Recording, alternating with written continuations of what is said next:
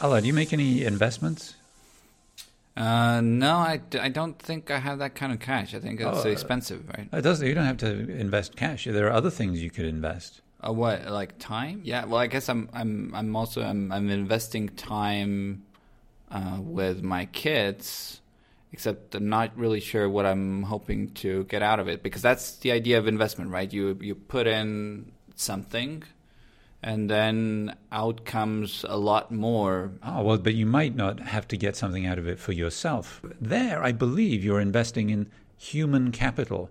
Your children hmm. are human capital. Hmm. Uh, we'll find out about that term and some others in today's podcast. A Dictionary of Finance today is about investment.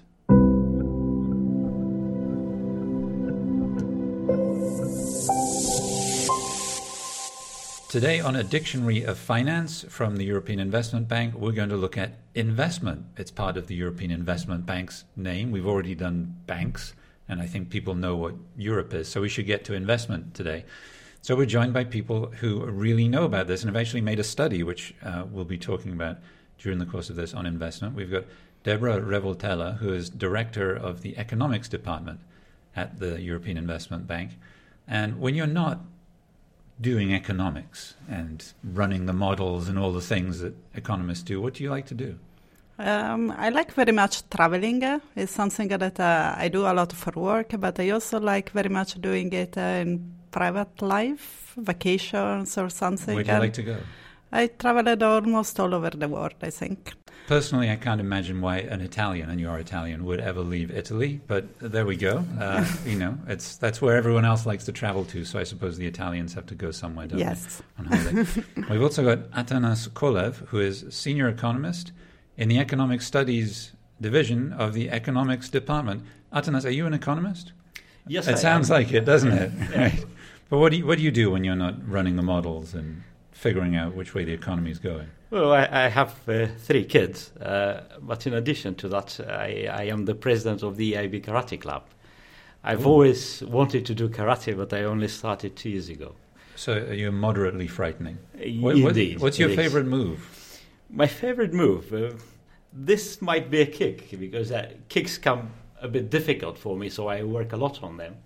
So a, a side kick, or what the Japanese call yokogeri, is uh, Hmm. something that uh, I've trained a lot. I, I Uh-huh. to the extent that I like it now.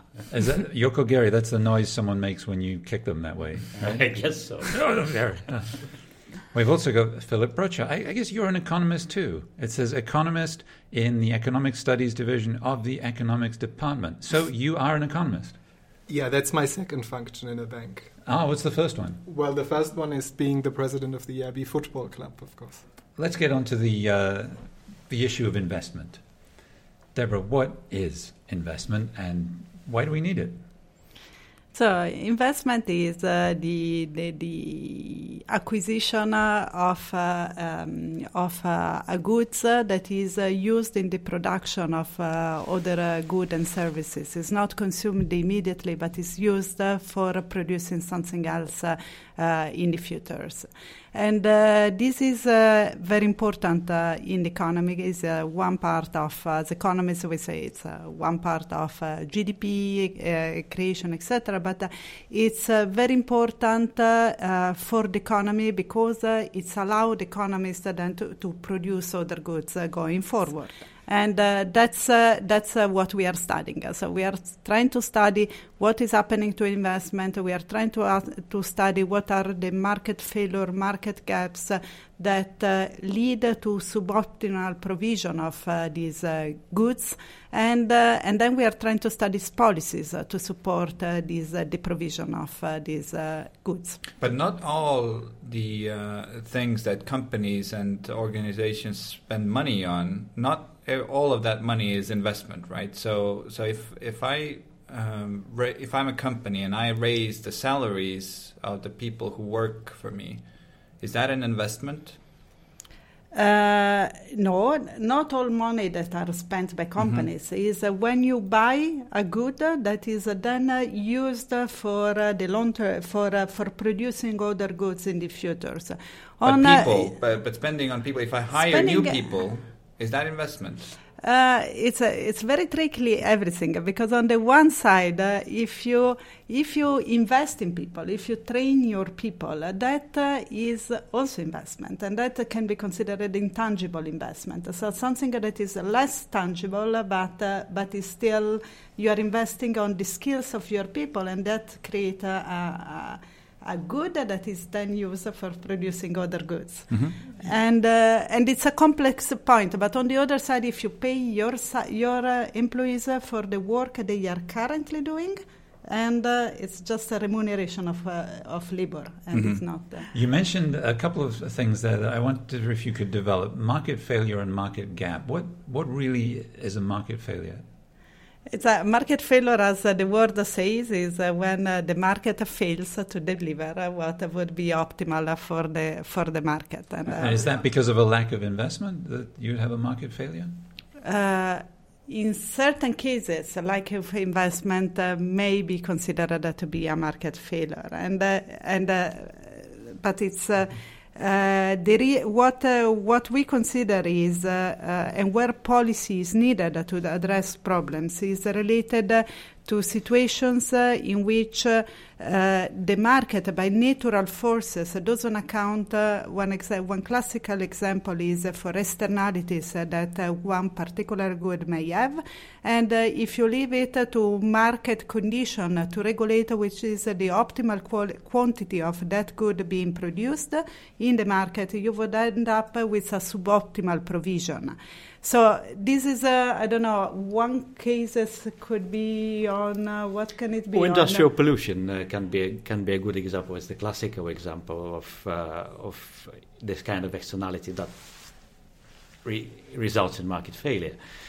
If we take industrial fumes that a business produces uh, when when uh, making a certain good, uh, well, these are imposing cost on the environment on the people living around, but this cost is not taken into account by the firm.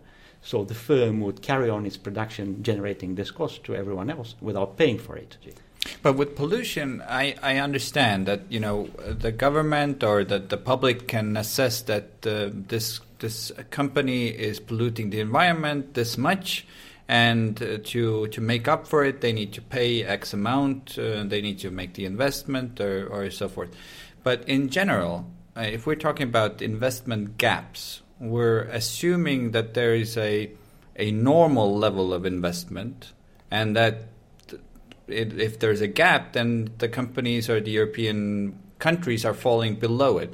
How do you guys define what is normal? What is a normal amount of investment? How much should companies be investing? What if what if maybe maybe they shouldn't invest at all? That is probably the most difficult question that is uh, asked to economists and economists, especially in the economics department. But to compensate for that, it is being asked every day.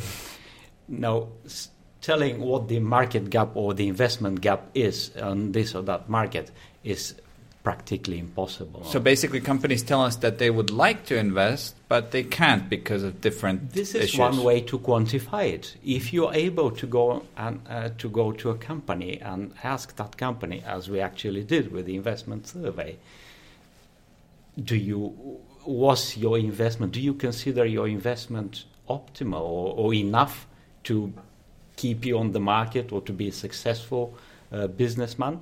Then we can get a certain measure of what the market gap is or, or investment gap is. Well, this is just a subjective measure from the perspective of that given business. So even that is not the ideal or kind of policy maker's view of what what an investment gap is. That's why it's very difficult to quantify these things. And economists cannot say, well, we we would confidently need 300 billion euros to fill in the investment gap in Europe. One simple example, uh, the European Union is giving its, uh, itself targets on how much uh, investment in uh, research and development we, the European Union wants to have. We are below the targets, uh, that's mm-hmm. the gap. Mm-hmm. And these are uh, indirect ways for defining the gap. You know, why can a company not simply say, every year we invest a million euros that's enough. That's the same every year. Why does it need to increase? Why does it need? Why does it go down? Why does it go up? Well, the simple simple answer to this is effectively that the world doesn't stand still.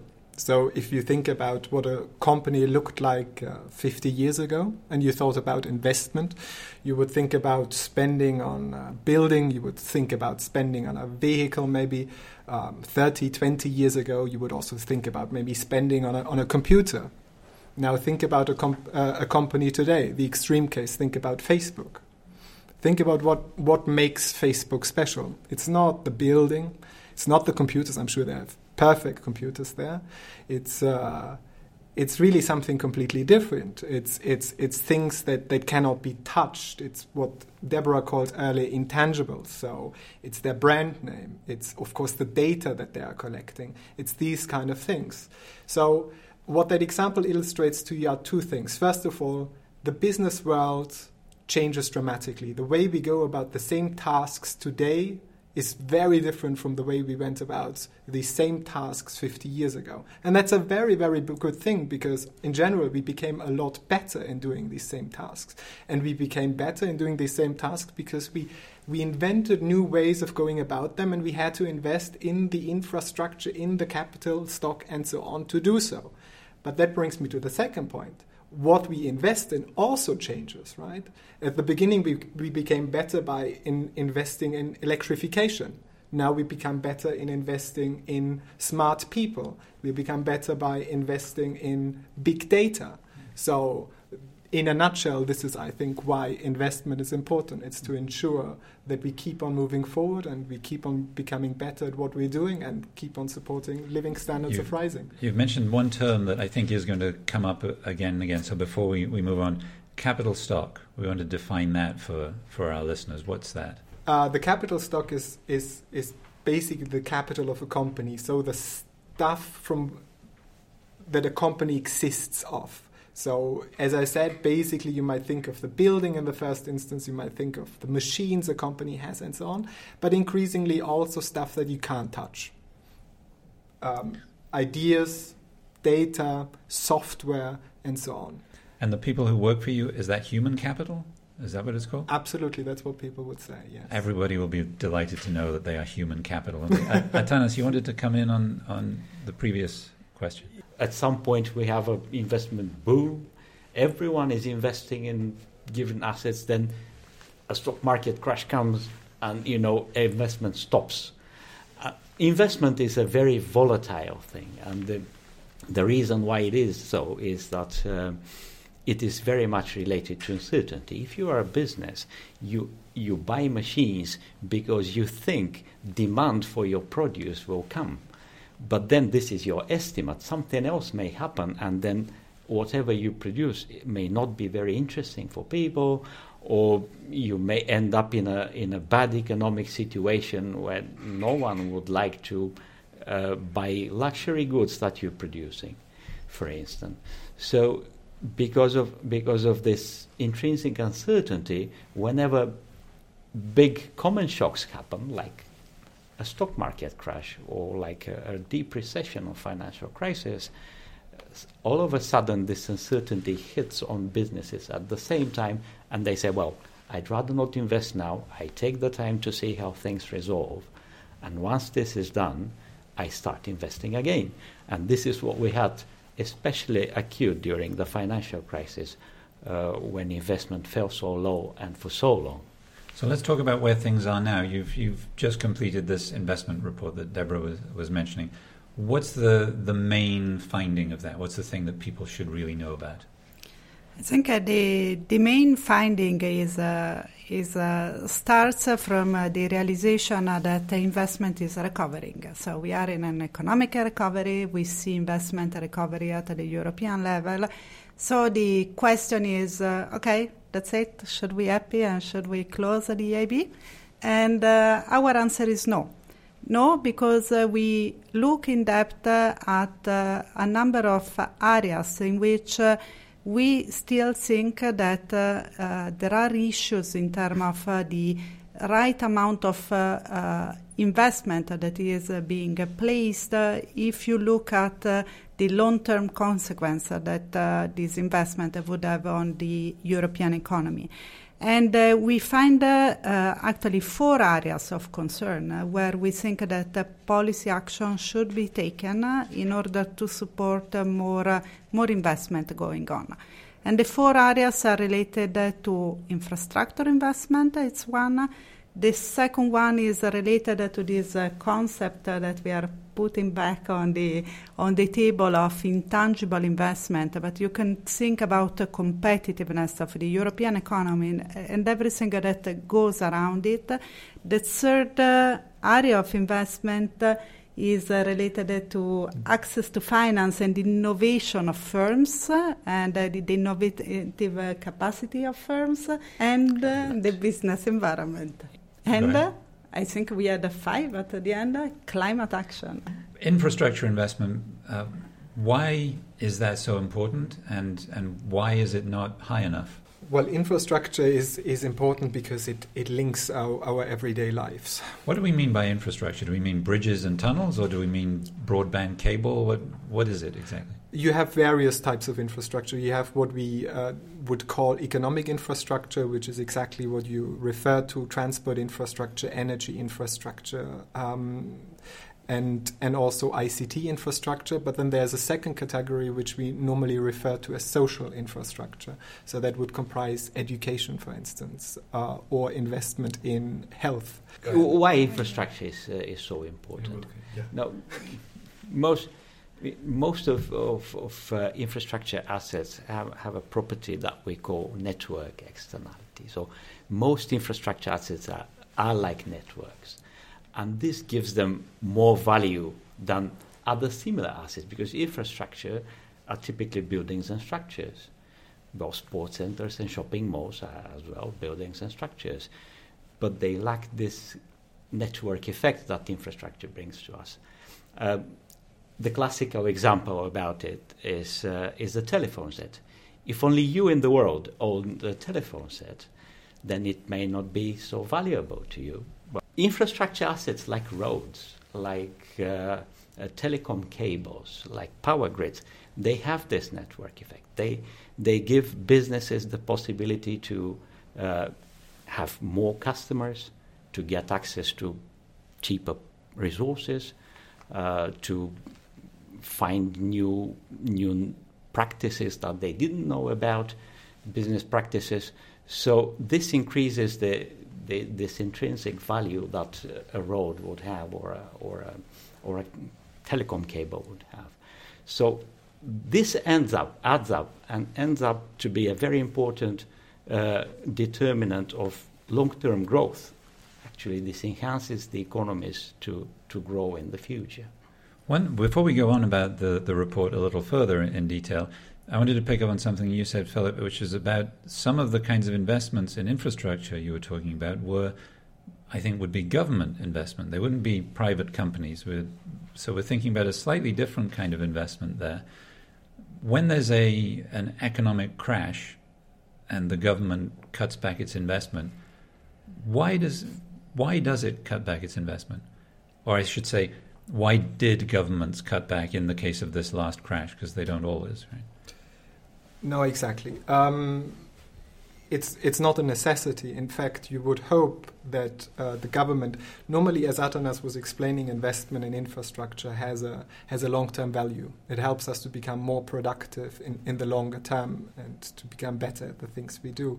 Uh, but in the short term, of course, it has also a stabilizing effect, uh, in particular during a crisis. It's additional spending. So if all the businesses lose their confidence at a moment and they draw back um, their spending. Obviously, that has huge implications because if this is uh, uncoordinated but happens at the same time, each one cuts their spending. That has magnifying effect. So often you can think of government spending in these situations as being stabilizing. It sort of buffers, buffers this negative effect. And the beauty of infrastructure in this in, uh, investment in this context is, of course, that it's not wasted sort of stabilizing money, but it is actually very productive one. Uh, now, what we've seen over the crisis is unfortunately the opposite. Um, while initially governments uh, increased their investment activities in infrastructure over the recent years, they've increasingly cut back. Um, And it's a very interesting question to know why this is. Certainly, we've had the sovereign debt crisis at one point, which put a lot of pressure uh, on governments to reduce their spending overall. If this may have led to a reduction in the size of the pie to be spent by the government, if you like. What we observe in the data is also that not only the pie overall became smaller, but also the slice of the overall pie of spending that goes to infrastructure has become smaller. What happened is uh, the saving on the interest payment part was going to current expenditures only, and the capital expenditure massively reduced. Mm. So, in reality, you could have had in many countries more uh, long term, mm. uh, growth friendly uh, policies that also uh, look at the long-term consequence of uh, the recomposition of expenditures. And that's what we, one of the messages that we have is uh, that gov- in Europe we should have a new narrative of the importance of infrastructure and put it back, reprioritize in policy term, political term, policy term in the narrative. Mm-hmm.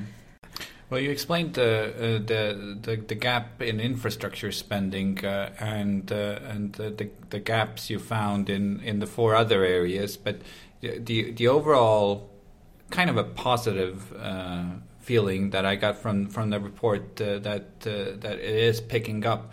What are some of the areas where Europe is is doing better? Where where are we doing well in terms of investment?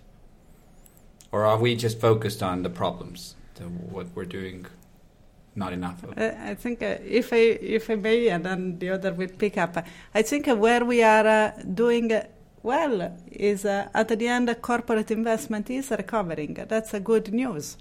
The, the, the bad news associated, and we as economists, we may always have the bad side of the story, what you should worry about in mind. The bad news is that we have been underinvesting for so long, and uh, others have been investing so much that uh, the companies are still competing in a global market. And if your competitor have uh, the best technology, the best investment, are attracting the best people, and uh, they are uh, training them in the best possible way. If you delay it for longer and you don't pick up quickly, there may be long-term consequences. So that's where we come from. We come from uh, the, the, the, the, scenario, the outlook is positive, the recovery is there, but uh, we are telling uh, move it fast, try to accelerate, to go quickly. Also, Europe is not a homogeneous thing we mm. have uh, we have countries that really excel in uh, innovation that are the top performers in the world, uh, like Sweden or Finland or, or Germany. But then, uh, if we look at the at the whole union, there are also countries that are really at a rather low position uh, as far as innovation is concerned. Well, if you want to make an investment, you've got to have something to invest. You've got to have what you call in, in the economic phrase access to finance. And in your report, there seems to be some problems with that. Could you lay that out for us? When it's about financing decisions, firms firms can really re- rely on different sources. There's of course internal sources, so basically the profits that they that they generate, they can reinvest them. They can use that cash. In some cases, some companies are also owned by bigger companies, so they can just ask the, the mother company for a for, for, for some credit. Um, but a substantial part of investment is actually raised externally. Right? So you go to people you normally don't know and you ask them to uh, lend you some money. Um, and that's primarily in Europe banks. So we still see that in many countries that were hardest hit by the crisis, access to finance, in particular external finance, but also internal finance, generating sufficient uh, profits to finance their investment activities is difficult. Right? If you're a business in, say, Greece, uh, it's a lot harder to finance the same investment project than if you're a business in, in Austria. Say. So that's a, that's a mere result of the macroeconomic situation. Then a lot depends, of course, also on what your business does. Right? Picking up on the idea earlier that also the structure of businesses changes. So if you're a business that relies heavily on machines, um, it may be much easier for, for you to get a loan from a bank, for instance, because you can say to the to the bank, look, if things go really bad, poorly, you can keep the machine, right? So it's basically an asset, a security. If you're a company like, say, Facebook again, even though Facebook doesn't necessarily have the kinds of problems we are talking about, but a company that invests highly in stuff that you can't touch and that the bank can't take afterwards, then it's much, much harder to, to get access to finance. So, what we see is that um, access to finance is not only dependent on where you're based, but also what you do, meaning the kinds of uh, assets that you that you're generating when you when you invest. Is this why we get this statistic, which was quite striking to me in the report, that large firms are twice as likely, two times more likely, to be innovators than small businesses? Because usually you think innovation comes from a guy in his garage coming up with an idea and then he goes out and, and turns it into Microsoft or something. Uh, but this suggests that actually big companies, which can get the money to invest more easily, therefore innovate. Uh, speaking, uh, defining the causality is one of the most complex uh, things uh, in uh, economics. So we don't go so far as uh, saying the, the, what is the causality in the li- in the link. But what we definitely find out is that Europe has much more large innovator rather than small innovator innovators. And one of the things that is striking is that Europe lacks the kind of finance that allow, the small firms to grow and to stay innovators over the whole chain of growth. In the US, in other parts of the world, you have much more of this.